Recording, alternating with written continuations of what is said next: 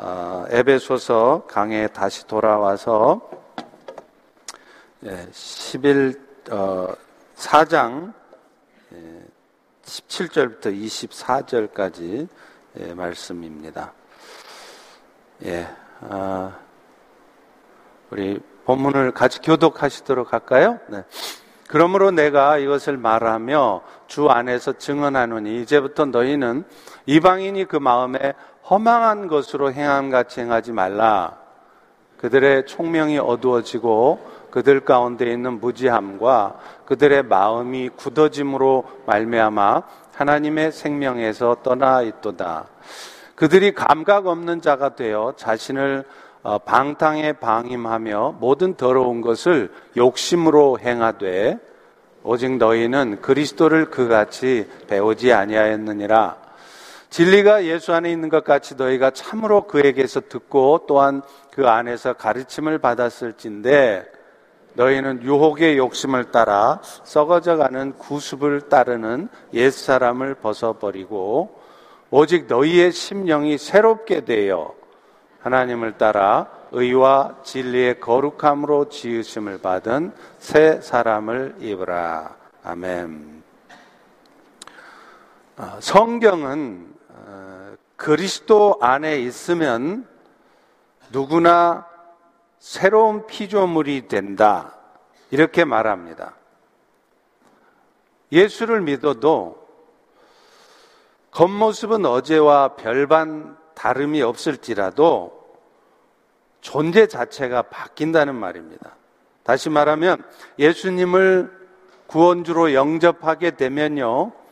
그 순간입니다. 그 순간 우리는 잃어버렸던 하나님의 생명, 영원한 생명을 다시 회복한 자가 되고 구약 시대에 그 성막 타버나클 성막 위에 임해 있던 하나님의 영광이 우리에게도 임하게 되는 거예요. 근데 문제는요. 이것이 실제로 나의 인식 속에서 확인되어지고 또 내 삶 속에서도 하나님의 영광이 임해 있는 것이 가시적으로 눈에 보여지도록 나타나는 데는 시간이 필요하다는 겁니다. 예수를 구원주로 받아들인 순간 그 같은 변화들이 곧바로 내 삶에서 나타나거나 내 스스로가 그것을 느끼지 않을 수도 있다는 말이에요. 그런데 중요한 거는요, 그것을 여러분이 느끼든지 느끼지 않든지, 여러분이 예수님을 구원주로 영접을 분명히 하셨다면, 여러분은 그 순간 새 사람이 되어 있고, 하나님의 생명을 가진 자가 된 것이며 하나님의 영광이 이미 임해 있다는 것입니다. 어제나 오늘이나 별반 차이가 없는 것 같은데 여러분의 신분은 그 순간 하늘과 땅 차이만큼 엄청난 차이가 생겨진다는 거예요.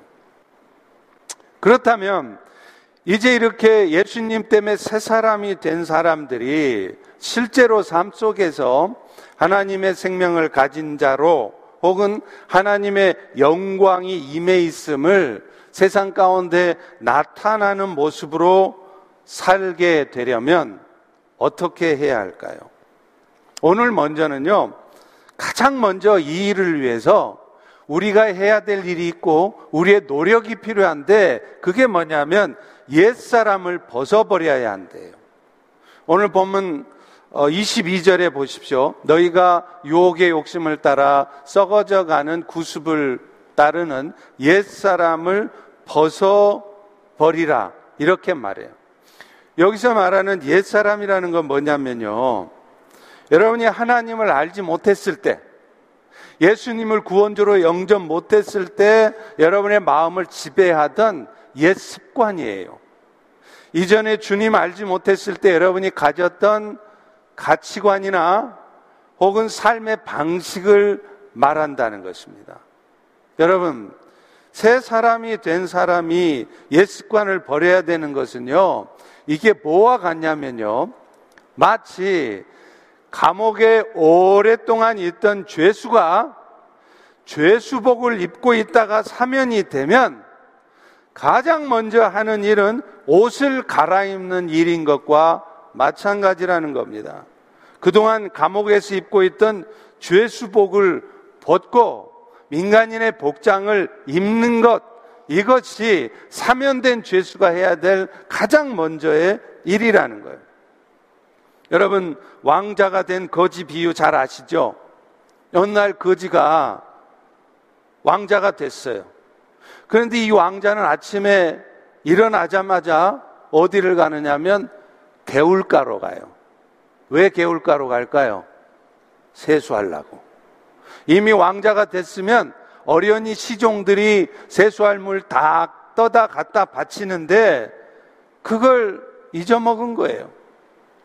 또 낮이 되니까 이 거지는요, 깡통을 들고 시내로 나가요. 왜 나가죠? 구걸하려고. 이미 시종들이 다 먹을 것 준비하고 차려오는데 그걸 모르는 거예요. 그리고 이윽고 저녁이 되자 이 거지는 어디로 갈까요? 다리 밑으로 가는 거예요. 잠자러. 푹신한 침대가 있는데도 말이죠. 네, 여러분,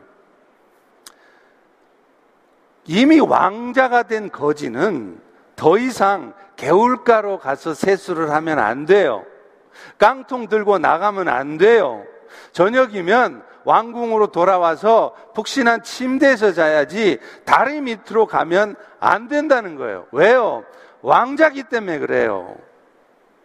세 사람이 옛 습관을 버려야 되는 이유는 그렇게 할 때 비로소 자기 자신부터 내가 새 사람이 되었구나라는 것을 확인할 수 있게 되기 때문에 그래요.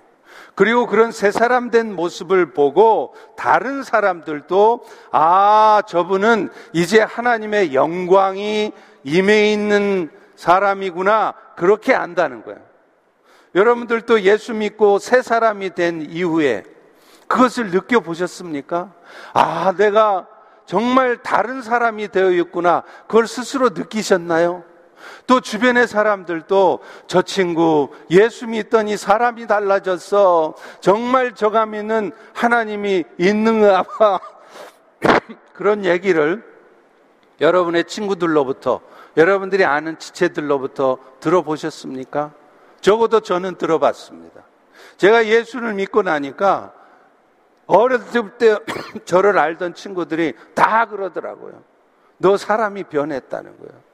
그러면서 어떤 친구는 나도 이제 인생이 50이 되어지니 인생이 허망해지는데 너를 보니 나도 이제 신앙생활을 시작해야 되겠다. 그래서 예수 믿게 된 저의 오랜 친구들이 있습니다.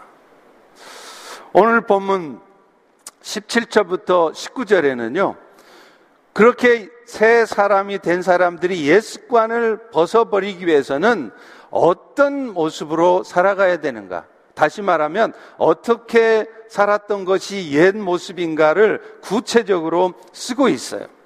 여러분, 가장 먼저 우리가 옛 습관을 따라 살았던 그 모습은요, 허망한 삶이라고 이렇게 얘기를 합니다. 17절에 보십시오. 이제부터 너희는 이방인이 그 마음에 허망한 것으로 행함같이 행하지 말라. 여기서 허망합니다. 이 말은 헬라어 원래 뜻이 뭐냐면요.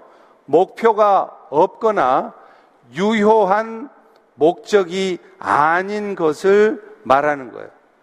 이건 단순히 내 삶에 목적이 없는 것을 말하는 것이 아니라 나름대로 목표가 있어요. 그런데 문제는 그 목표가 참된 목표가 아니란 말입니다.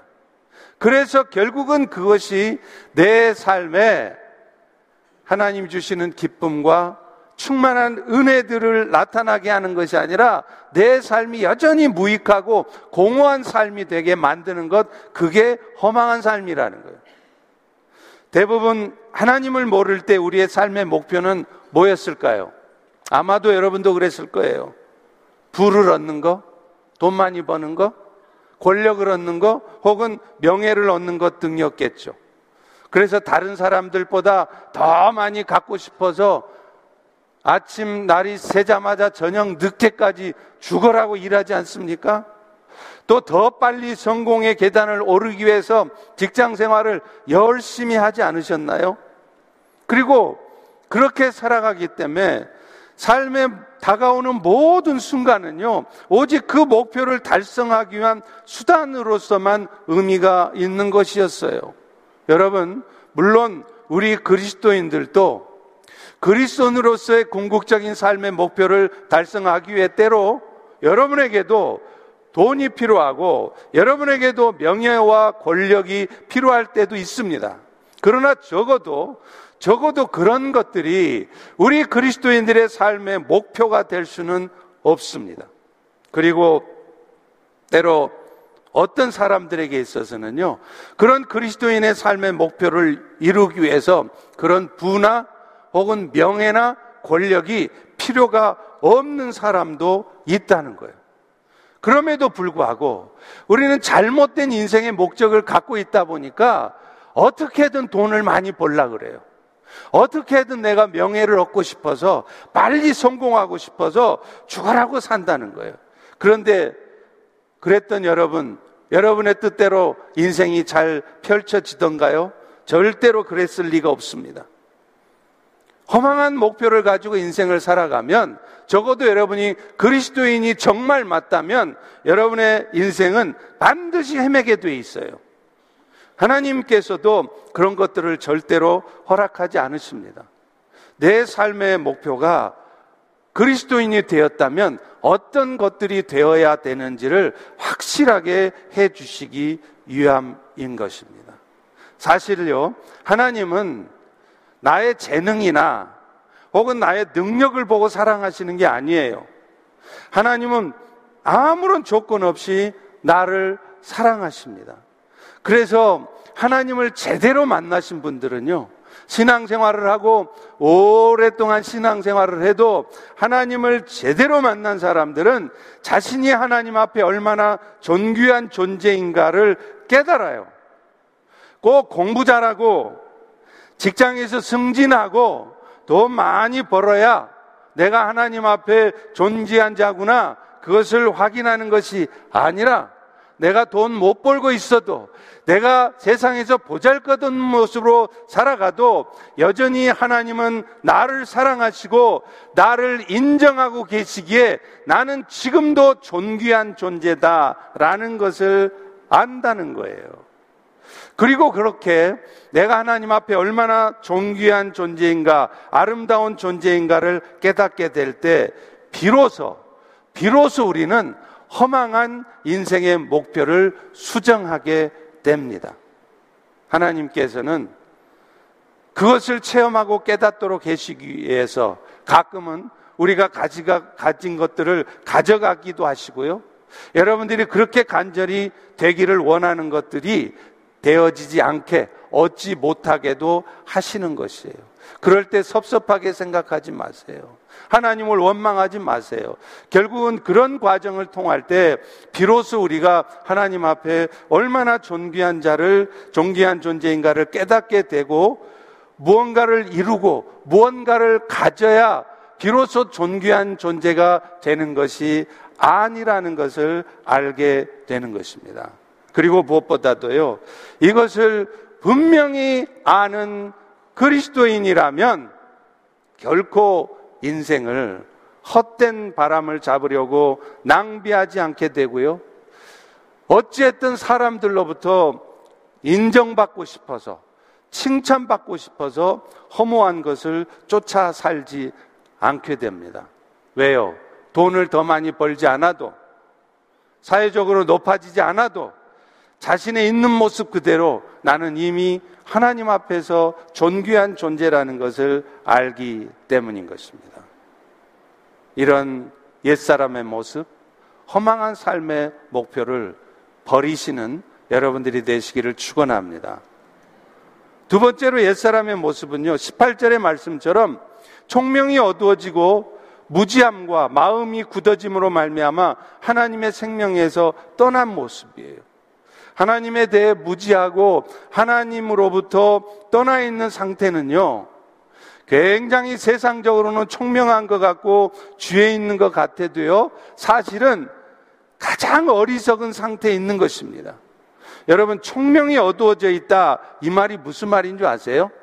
총명이 어두워져 있다는 말은 IQ가 낮다, 지혜가 없다, 그 말이 아니에요. 총명이 어두워져 있다는 말은 모든 사물과 이치를 똑바로 보지 못한다는 거예요. 다시 말하면, 육적인 눈은 반드시 뜨고 있는데, 영적인 눈은 여전히 뜨지 못해서 모든 사물을 제대로 파악하고 있지 않다는 겁니다. 자기 스스로만 똑똑해요. 자기 스스로만 나는 세상 지식이 많고 머리 좋다고 스스로 지혜로운 척 한다는 거예요. 영적으로는 소경인데도 말이죠. 사람들의 치명적인 약점이 바로 이것입니다. 모든 것을 하나님과의 관계 속에서 생각하지 못하는 거예요. 여러분, 사실 이 세상에 있는 모든 것은요, 모두가 다, 모두가 다 하나님과의 관계 속에서 생각할 때 비로소 올바로 알 수 있는 것입니다. 왜냐하면 하나님께서 바로 이 온 우주를 창조하시고 여러분들을 만드신 분이시기 때문에 그 주인이신 하나님의 시각에서 하나님과의 관계 속에서 여러분 주변에 벌어지는 모든 상황들을 또 세상을 바라봐야 된다는 거예요. 그래야 제대로 사물을, 이치를 파악할 수 있어요. 그래야 지혜로운 사람이라고 말할 수 있는 것입니다. 대표적인 예가요. 예수님께서 공중에 나는 새하고 들의 백합화를 관해서 말씀하신 것을 보면 알아요. 여러분은 새 하면 뭐가 떠오르십니까? 아침에 일어나면 아름다운 지저귀는 새 소리가 떠오르지 않으신가요? 그런데 예수님은요, 새들을 보면서도 그저 아름다운 새소리에 감탄하지 않으셨다는 거예요. 들의 백합화를 보면서도 그저 그 백합화의 아름다움에만 탐복하지 않으셨습니다. 예수님은요, 새를 보면서도 새들조차도 먹이시는 하나님의 능력을 생각하셨고요. 들에 핀 백합화를 보시면서도 아름답게 입히시는 하나님의 손길을 보셨어요. 다시 말하면 공중의 새든 들의 백합화든 그 자체로만 보는 게 아니라 하나님과의 관계 속에서 그 사물을 바라봤다는 거예요.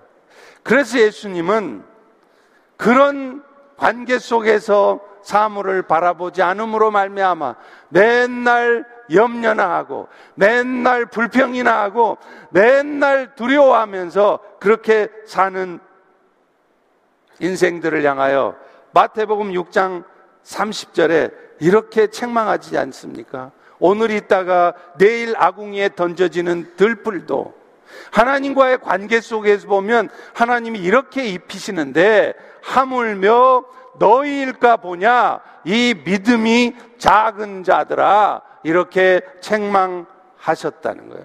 여러분, 우리가 옛사람을 벗어버린다는 것은 여러분 주변에 있는 모든 사물들, 여러분 주변에 벌어지는 모든 상황들을 그저 그 사물 자체로 보는 게 아니라 항상 하나님과의 관계 속에서 생각하는 거예요. 철저히 하나님과의 관계 속에서 생각하면요, 여러분, 삶의 태도가 달라집니다. 여러분의 입술에서 나오는 말이 달라져요.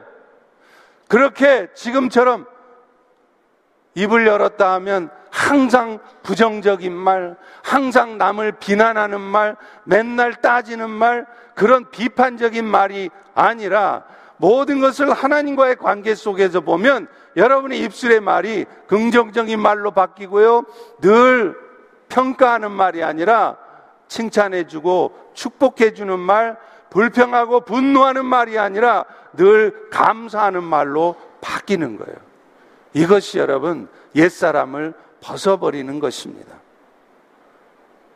여러분은 지금 어떻게 말하고 계시고 여러분의 얼굴 표정은 오늘 어떠시고 여러분의 행동은 어떠신가요? 또 하나님을 알지 못하는 자들은요, 19절의 말씀처럼 감각 없는 자가 되어서 자신을 방탕에 방임하며 모든 더러운 것을 욕심으로 행한다는 거예요. 감각이 없는다 이 말은 무슨 말이냐면 뭐가 깨끗하고 뭐가 더러운지를 구별을 못하는 거예요. 그래서 당장의 자신의 삶의 목표, 돈을 많이 벌기 위해서라면, 혹은 자기가 프로모션 하기 위해서라면, 그것이 더러운 일인지, 그것이 옳은 일인지 상관없어요.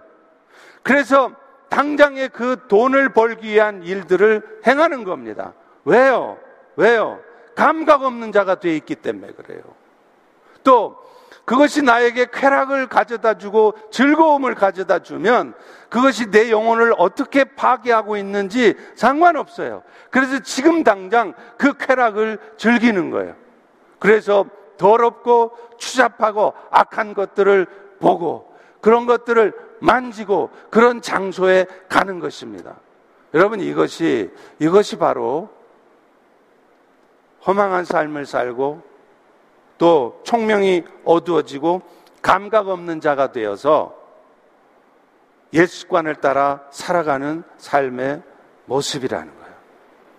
사랑하는 성도 여러분, 오늘 여러분이 정말로 새 사람 되기를 원하십니까? 그렇다면 가장 먼저 이 옛 습관을 버리십시오. 여러분 안에 여러분의 삶에 지금 이런 옛 습관을 없는지 진지하게 돌아보십시오.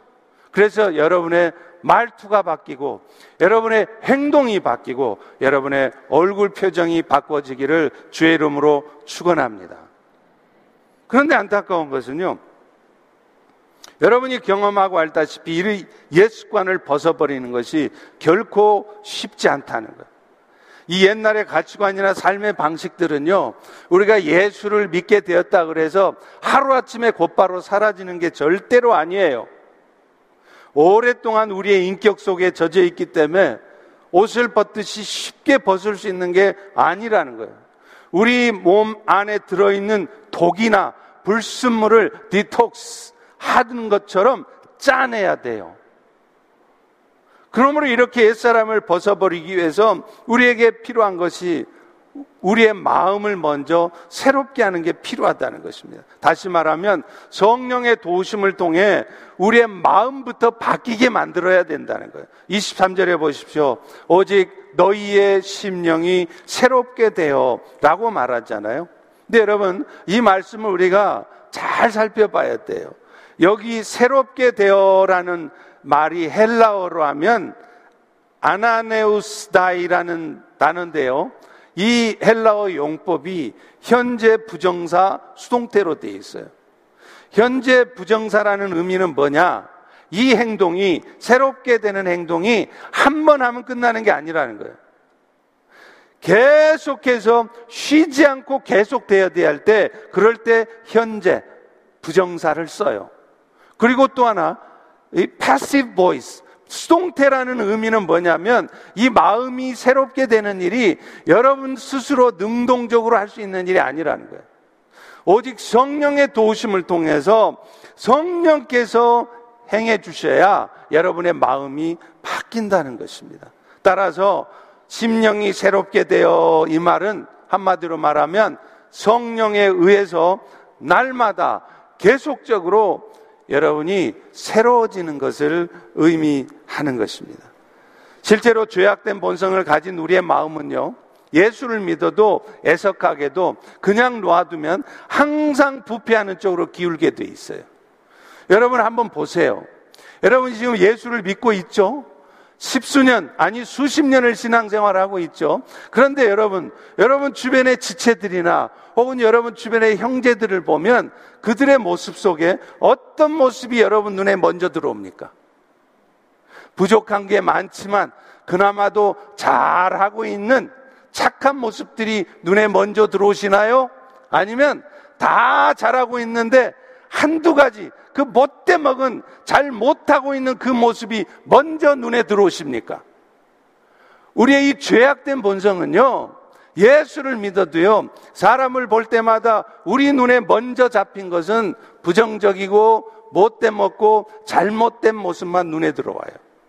그래서 우리의 말은 맨날 하는 말이 내가 너를 사랑하니까 하는 말인데 너는 이런저런 것은 다 좋은데 하면서 잘한 것은 1분에 끝내고 못한 것만 10분 아니 100분을 따져주는 거예요. 여러분 이것이 바로 여러분 안에 예수를 믿어도 여전히 죄악된 본성, 이 못돼 먹은 본성이 남아 있다는 것입니다. 그래서 우리의 마음은요, 가만 놔두면 반드시 부패한 쪽으로, 반드시 죄악된 모습으로 빠져가게 돼 있어요. 그래서 성령의 도우심을 통해 여러분의 마음을 붙들어야 된다는 거예요. 그래서 갈라디아서 5장 16절도 이렇게 말하지 않습니까? 내가 이르노니 성령을 따라 행하라. 그래야 육체의 욕심을 이루지 않는다는 거예요. 성령을 따라 행하라는 말은 성령의 도우심을 구하라는 거예요. 여러분도 모르게 다른 지체에 연약하고 부족하고 잘못된 모습만 자꾸 눈에 들어와서 입만 열었다 그러면 비판적인 말, 부정적인 말, 이런 말을 자꾸 하고 싶어질 때마다 성령의 도우심을 통해서 하나님 내 입술에 자크를 채워주시고 하나님의 말을 하게 해주세요. 그렇게 도우심을 구하셔야 된다는 거예요. 성령의 도우심을 통해 심령이 새롭게 되어지면요. 특징이 내 주변에 있는 사람들 혹은 상황을 보는 시각이 바뀌어요. 오늘 여러분은 지금 심령이 새로워져 있는지 한번 이 말씀을 듣고 살펴보시기 바랍니다. 제가 지난 주간에 동네를 돌면서요. 오랜만에 제가 계속해서 영혼 구원을 위해서 기도하고 있던 어느 자매님, 나이가 좀 있으신 노 자매님을 만났어요. 제가 동네를 돌며 기도하면서 늘 그분을 볼 때마다 기도해요. 하나님, 저 자매님도 예수를 알고 생명의 은혜를 허락받게 하옵소서. 오랜만에 안 보이시다 만나서 너무 반가워서 한동안 이 한국 분이시니까 이 거기 trail 위에 서서 계속 대화를 했어요. 그러면서 제가 자매님, 자매님도 저희 교회에서 하는 senior center에 한번 나와 보시지요. 그렇게 권했습니다. 그랬더니요, 이분이 의외의 답을 하시는 거예요. 뭐라 그러시느냐? 사실은 이분이 이 주변에 있는 어느 교회 시니어 센터에 가보셨다는 거예요. 그런데 거기 갔더니 이 사람들이, 어르신들이죠. 온통 대화마다 손주 자랑하고 자식 자랑만 하더라는 거예요. 그래서 내가 도무지 저런 사람들하고 같이 이 시간에 여기 앉아 있을 필요가 있겠느냐 그런 필요성을 느끼지 않더라는 거예요. 그래서 안 나갔다는 거예요. 그리고요, 사실은 신앙생활을 하지 않는 자신도 그렇게 자식 자랑, 손주 자랑, 소위 잘난 척 하는 일들 별로 안 하는데 예수 믿고 신앙생활 한다는 사람들이 저 모양으로 하고 있는데 내가 뭐하러 교회를 다니겠느냐. 그러면서 사실은 자기가 한국에 있을 때 안양에 있는 어느 교회에 다니셨대요. 젊었을 때. 그래서 정말 열심히 교회를 섬겼답니다. 그런데 그 교회 목사님이 강단에서 맨날 헌금 얘기만 하더래요. 돈 얘기만 하고. 또 성도들은요, 맨날 잘난 척만 하더래요. 은근히 잘난 척 한대요. 그리고 중직자라고 하는 사람들도 앞장서서 겸손하게 섬기는 것이 아니라 마치 자신이 무슨 세상 벼슬 얻은 것처럼 함부로 말하고 함부로 행동하는 그런 교만한 모습을 보고 교회 다니는 것을 그만뒀다는 거예요. 아마도 이분은 별로 건강하지 못한 교회를 다니셨던 듯 해요. 그래서 제가 그분에게 이렇게 말씀을 드렸습니다. 우리가 신앙생활을 하는 것은 사람을 보고 신앙생활을 하는 것이 아니라 예수님을 보고 신앙생활을 하는 것입니다. 예수님을 믿는다고 모두가 다 하루아침에 예수님처럼 되지 않습니다. 우리 안에는 너나 할 것 없이 여전히 죄악된 본성이 남아 있어서 어떤 분들은 신앙생활을 해도 정말 성숙되지 못하게 말하고 행동하는 사람들도 많다는 거예요. 그런데 그런 사람들의 모습을 보고 시험에 들어서 교회를 떠나고 하나님을 떠나고 신앙생활을 소홀하게 하면 그것은 그 자체가 신앙생활을 잘못하고 있는 것입니다. 그분들 역시 하나님의 은혜로 구원의 은혜는 입었지만 아직은 영적으로는 어린아이와 같은 상태이기 때문에 그런 것입니다. 그리고 사실 잘 살펴보면 교회 안에는 온통 다 그런 사람만 있는 것이 아니라 누가 봐도 겸손함과 온유함을 가진 성숙한 성도들도 많습니다. 그러니 그런 연약한 사람들의 모습을 보고 괜히 시험 들지 말고 우리 모두가 예수를 믿어도 이런 연약함이 있기 때문에 우리는 천국 가는 날까지 죽는 순간까지 예수님의 은혜가 그래서 필요한 것이구나. 이렇게 생각하셔야 됩니다. 이런 말씀을 드렸어요. 저는 그분에게 드렸던 말씀을 오늘 여러분들에게 동일하게 말씀드리고 싶습니다. 여러분 혹여 지금 신앙생활 하면서 교회 안에 있는 어떤 연약한 지체들 또 부족해 보이는 그런 교회 모습들 때문에 마음이 많이 어두워져 계십니까? 여러분, 우리의 신앙생활은 사람의 모습을 보고 하는 게 아니에요. 예수님을 보고 하는 거예요. 우리 모두가 이렇게 부족하고 이렇게 다 틀려먹었기 때문에 오늘 우리에게는 여전히 죽는 순간까지 예수가 필요하고 그래서 천상교회에 이르기까지 이 지상교회는 불완전할 수밖에 없다는 것을 아셔야 된다는 거예요. 우리가 마음을 새롭게 하면 바뀌어지는 것이 이렇게 사람들을 바라보는 시각입니다. 자꾸 욕적인 눈으로 주변을 바라보시면요. 세상 사람들은 고사하고 교회 안의 지체들도 단 한 사람도 여러분 마음에 드는 사람 없을 거예요. 다 아마 잘못돼 보이고요. 다 문제가 있는 사람들로 보일 것입니다. 당연한 것입니다. 우리는 결코 스스로의 힘으로는 완전한 성숙을 이룰 수 없기 때문에 그래요. 그래서 우리는 주변 사람들을 바라볼 때 그런 시각으로 바라보지 않으셔야 돼요. 그런 시각을 수정하는 것, 그것이 바로 여러분의 심령이 새로워지는 것입니다. 여러분 자신도 알고 보면 별로 성숙한 모습으로 살아가지 못하면서 자꾸 다른 지체를 판단하고 정죄하지 마십시오.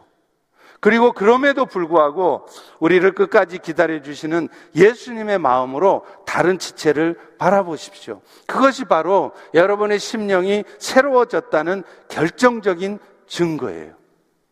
교회는 다녀도 성숙하지 못한 사람들 보면서 마음이 어두워져 있다면 그것 자체가 여러분 자신이 성숙하지 못한 그리스도인이라는 것을 증거하는 것입니다. 만약 지금 이 순간에 여러분 주변에 대부분의 사람들이 다 문제 있어 보이고 잘못되어 있어 보이십니까? 그래서 저런 사람들하고는 함께 신앙생활 하고 싶지 않아서 교회를 떠나고 싶으십니까? 그렇다면 지금 여러분 자신도 성숙하지 못한 어린아이와 같은 신앙생활을 하고 있다는 것을 아셔야 돼요. 에스겔 36장 26절은 우리에게 이렇게 말씀합니다. 새 영을 너희 속에 두고 새 마음을 너희에게 주되 너희 육신에서 굳은 마음을 제거하고 부드러운 마음을 줄 것이며 내 영을 너희 속에 두어 너희로 내 말씀을 행하게 하리니 너희가 내 규례를 지켜 행할지니라. 여러분이 새 사람을 입는 것은 성령의 도우심을 통해서 열심히 행해야 되는 거예요. 하루아침에 예수 믿었다고 성령이 여러분 마음에 임하기 임했다고 그래서 하루아침에 곧바로 바뀌는 게 아니라는 거예요. 성령의 도우심을 통해서 스트럭을 하면서 치열하게 죄와 싸우면서 노력하셔야 여러분의 삶에 새로운 마음이 생겨지고 또 새 사람의 모습이 나타나는 것입니다. 그것뿐입니까? 여러분의 심령이 새로워지면 여러분 주변에 보여지는 상황들이 달리 보이게 되는 거예요. 로마서 8장 17절에는 이런 말씀을 합니다. 자녀이면 또한 상속자, 곧 하나님의 상속자요. 그리스도와 함께한 상속자니 우리가 그와 함께 영광을 받기 위하여 고난도 받아야 할 것이니라. 여러분 우리 모두는 성령의 역사로 말미암아 그리스도와 함께 신비적 연합, 신비롭게 연합한 자가 됐지 않아요? 그래서 그 연합한 결과 예수님이 세우신 공로가 여러분 공로가 되는 거예요. 여러분이 언제 십자가에 죽었습니까? 여러분이 언제 죄의 대가를 치르셨습니까? 십자가에 안 죽으셨잖아요. 그럼에도 우리는 예수님과 신비적인 연합이 되어짐으로 말미암아 예수님이 십자가에 죽으신 그 공로가 내 공로가 되는 거예요. 내가 십자가에 못 박힌 것이 되어서 내 모든 죄가 용서되어진 것입니다. 또요. 예수님과 신비적인 연합이 이루어져서 예수님의 지위가 내 지위가 된 거예요. 그래서 지금 이 순간에도 하늘 보좌 우편에 앉아 있는 것이 되는 것입니다. 그런데 문제는 이렇게 예수 영광이 내 영광인데 예수 지위가 내 지위인데 문제는 예수 고난은 내 고난이 안 된다는 거예요. 여러분이 예수님 때문에 영광은 취하면서 예수님 때문에 그 엄청난 지위는 취하면서 왜 그리스도와 함께 고난은 받지 않으리 하십니까? 그리스도인들이 고난을 당하는 것은요, 어찌어찌 잘못 살다 보니 당하는 게 아니에요. 오늘 로마서 8장 17절도 분명히 말하지 않습니까? 너희가 그리스도와 함께 영광을 얻을 것 같으면 고난도 함께 받아야 된다는 거예요. 영광만 받고 고난은 안 받아도 되는 것이 아니라 고난도 당연히 받아야 된다는 거예요. 여러분이 심령이 새로워지면 그 결과 어떤 현상이 생기는 줄 아십니까? 여러분의 삶에 나타나는 그 고난스러운 상황을 왜 나에게만 이런 고난이 있냐고 불평하지 않습니다. 나는 이런 고난을 감당할 자신이 없습니다. 나 이런 고난 싫습니다. 하고 던져버리지 않습니다. 하나님, 이 고난도 내가 예수님 때문에 받는 영광과 함께 내가 기꺼이 지겠습니다. 예수님을 따라 내가 이 십자가를 지겠습니다. 그래서 평생을 내 자식을 내가 책임져야 된다면 내가 지겠습니다. 평생을 억울하게 살아야 된다면 내가 기꺼이 그래 살겠습니다. 여러분, 이것이 바로 예수님 때문에 내 마음이 새로워진 결과 내 삶에 벌어지는 모든 상황을 보는 시각이 바뀌어지는 거예요.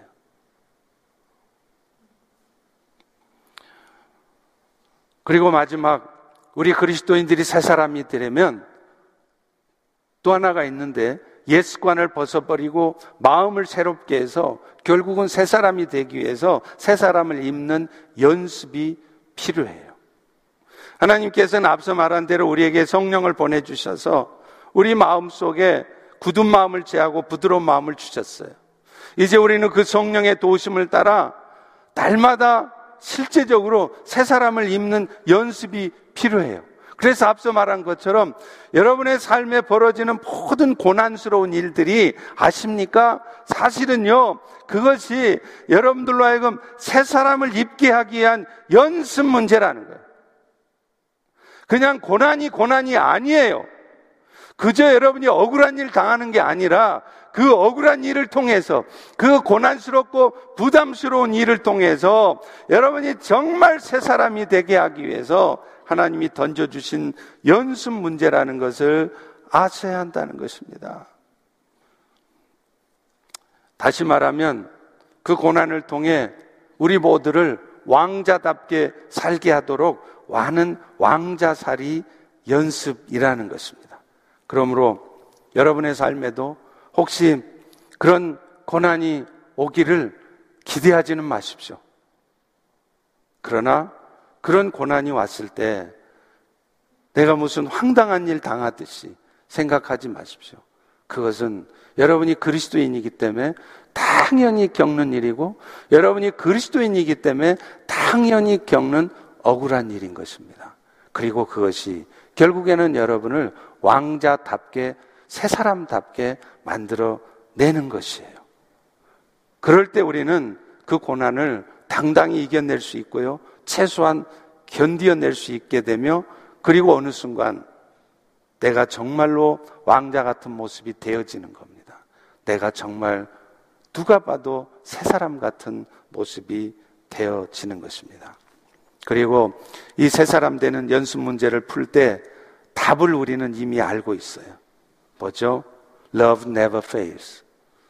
하나님의 사랑, 아가페의 사랑으로 하면 다 그 연습 문제 풀립니다. 내가 조금 손해 볼지라도요. 나만 당하는 것 같을지라도요. 여러분 자존심 무너지는 것 같을지라도 여러분이 먼저 다가가 보십시오. 여러분이 먼저 용서를 베풀어 보십시오. 여러분이 먼저 손해를 봐 보십시오. 그렇게 할 때 여러분이 정말로 새 사람으로 되어져 있는 것을 발견하게 될 것입니다. 아브라함과 롯이 땅을 누가 먼저 가져야 되느냐? 그럴 때 아브라함은 자기가 먼저 양보했잖아요. 그럴 때 결국 아브라함은 오히려 가나안의 축복된 땅을 얻을 수 있었던 것을 우리는 잘 압니다. 이 비밀을 모르니까 우리는 그저 부담스러워하고 그저 염려하고 그저 불평하면서 하나님이 던져주신 연습 문제를 피하려고만 거예요. 믿음으로 담대히 한번 그 연습 문제를 풀어보십시오. 그리고 그 과정에서 실제로 누군가의 어려움에 대해서 여러분이 듣게 되었습니까? 힘든 상황을 알게 되었습니까? 하나님께서 여러분에게 그 상황을 먼저 듣게 하시고 보게 하셨다면 그것은요, 그런 다른 상황을 다른 사람들에게 알려주라고 여러분에게 먼저 보고 알게 하신 거 아니에요. 여러분이 먼저 그 연습 문제를 풀어보라는 거예요. 그 어려운 사람의 상황에 대한 얘기를 들었으면 다른 사람한테 저 어려운 사람을 도와달라고 얘기를 전달하지 마시고 여러분 자신이 먼저 그 어려운 사람을 도와줘 보십시오. 그것이 하나님이 여러분에게 먼저 듣게 하신 거예요. 고난 가운데 힘든 상황에 대해서 들었다면 이런 어려운 사람들을 다른 교회들이 돕도록 이야기를 전해줄 것이 아니라 우리 교회부터 먼저 그 어려운 상황들을 돕고자 해야 된다는 거예요. 그러나 그렇게 할 때 오히려 하나님은요, 생각지 못한 놀라운 방법으로 역사하시는 것입니다. 오늘도 여러분의 삶에 틀림없이 연습 문제가 던져져 있을 것입니다. 그것이 무엇인지 저는 알 수 없습니다. 그러나 그 연습 문제를 무슨 황당한 일 겪듯이 생각하지 마십시오. 그것을 하나님이 주신 왕자로 사는 연습 문제라 생각하시고 그것을 감당해 보시고자 하십시오. 성령의 도우심을 통해서 그 일을 감당해 가 보십시오. 그럴 때 여러분의 삶에 정말로 새 사람의 모습이 나타나고 하나님의 영광이 드러나게 될 것입니다. 말씀을 맺겠습니다.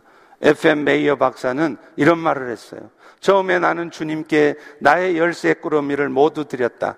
그러다가 그중 열쇠 하나를 되찾아오자 나의 그리스도인에서의 삶은 망가지기 시작했다. 나의 삶에 얽혀지는 부분들, 그것은 나도 모르게 내가 옛날의 삶의 가치관의 방식대로 다시 돌아가게 하려고 하기 때문에 생긴 일인지 몰라요. 하나님께서 나에게 던져주신 연습 문제를 나는 풀 수 없습니다 하고 던져버렸기 때문에 여러분의 삶에 나타난 일인 것인지도 모르는 것입니다. 처음 예수님을 영접하고 믿었을 당시에는 여러분이 더러운 옷을 거쳤을지라도 문제가 되지 않았지만 이제 하나님의 은혜로 새 사람이 되었다면 진정 새 사람답게 깨끗한 옷으로 갈아입고 잔치에 참여하셔야 합니다. 오늘 또 성령의 도우심으로 옛사람의 삶의 방식과 가치관을 과감하게 벗어버리시고 여러분의 심령이 새로워져서 여러분 주변에 있는 다른 지체들을 보는 시각이 바뀌고 여러분 인생의 도착해 있는 여러 가지 삶의 정황들을 바라보는 시각이 바뀌게 하시고 그 모든 상황들을 하나님이 나에게 주시는 연습 문제로 알아서 그 문제를 풀어가려고 결단하는 여러분 모두가 되시기를 축원합니다. 기도하겠습니다. 하나님, 오늘 또 우리에게 삶의 연습 문제를 통해서 우리가 진정 왕자답게 새 사람답게 살아가게 하시니 감사합니다. 우리는 그리스도와 함께 영광만 얻으려 하고 우리는 그리스도와 함께 축복된 일만 받으려 하지 그리스도와 함께 또한 고난도 받아야 된다는 이 말씀을 잘 받으려 하지 않습니다. 우리가 그리스도인으로 살아가며 겪는 일들을 고난스러운 일들을 왜 나에게 이런 일이 생기느냐고 그렇게 불평하고 분노하고 원망만 하는 것이 아니라 그리스도와 함께 당연히 받아야 될 것으로 알아 연습 문제로 알아 그것을 성령의 도우심을 통해 풀어가기 위해 쓰는 우리 모두가 되게 도와주시옵소서. 예수님의 이름으로 기도합니다. 아멘. 우리 다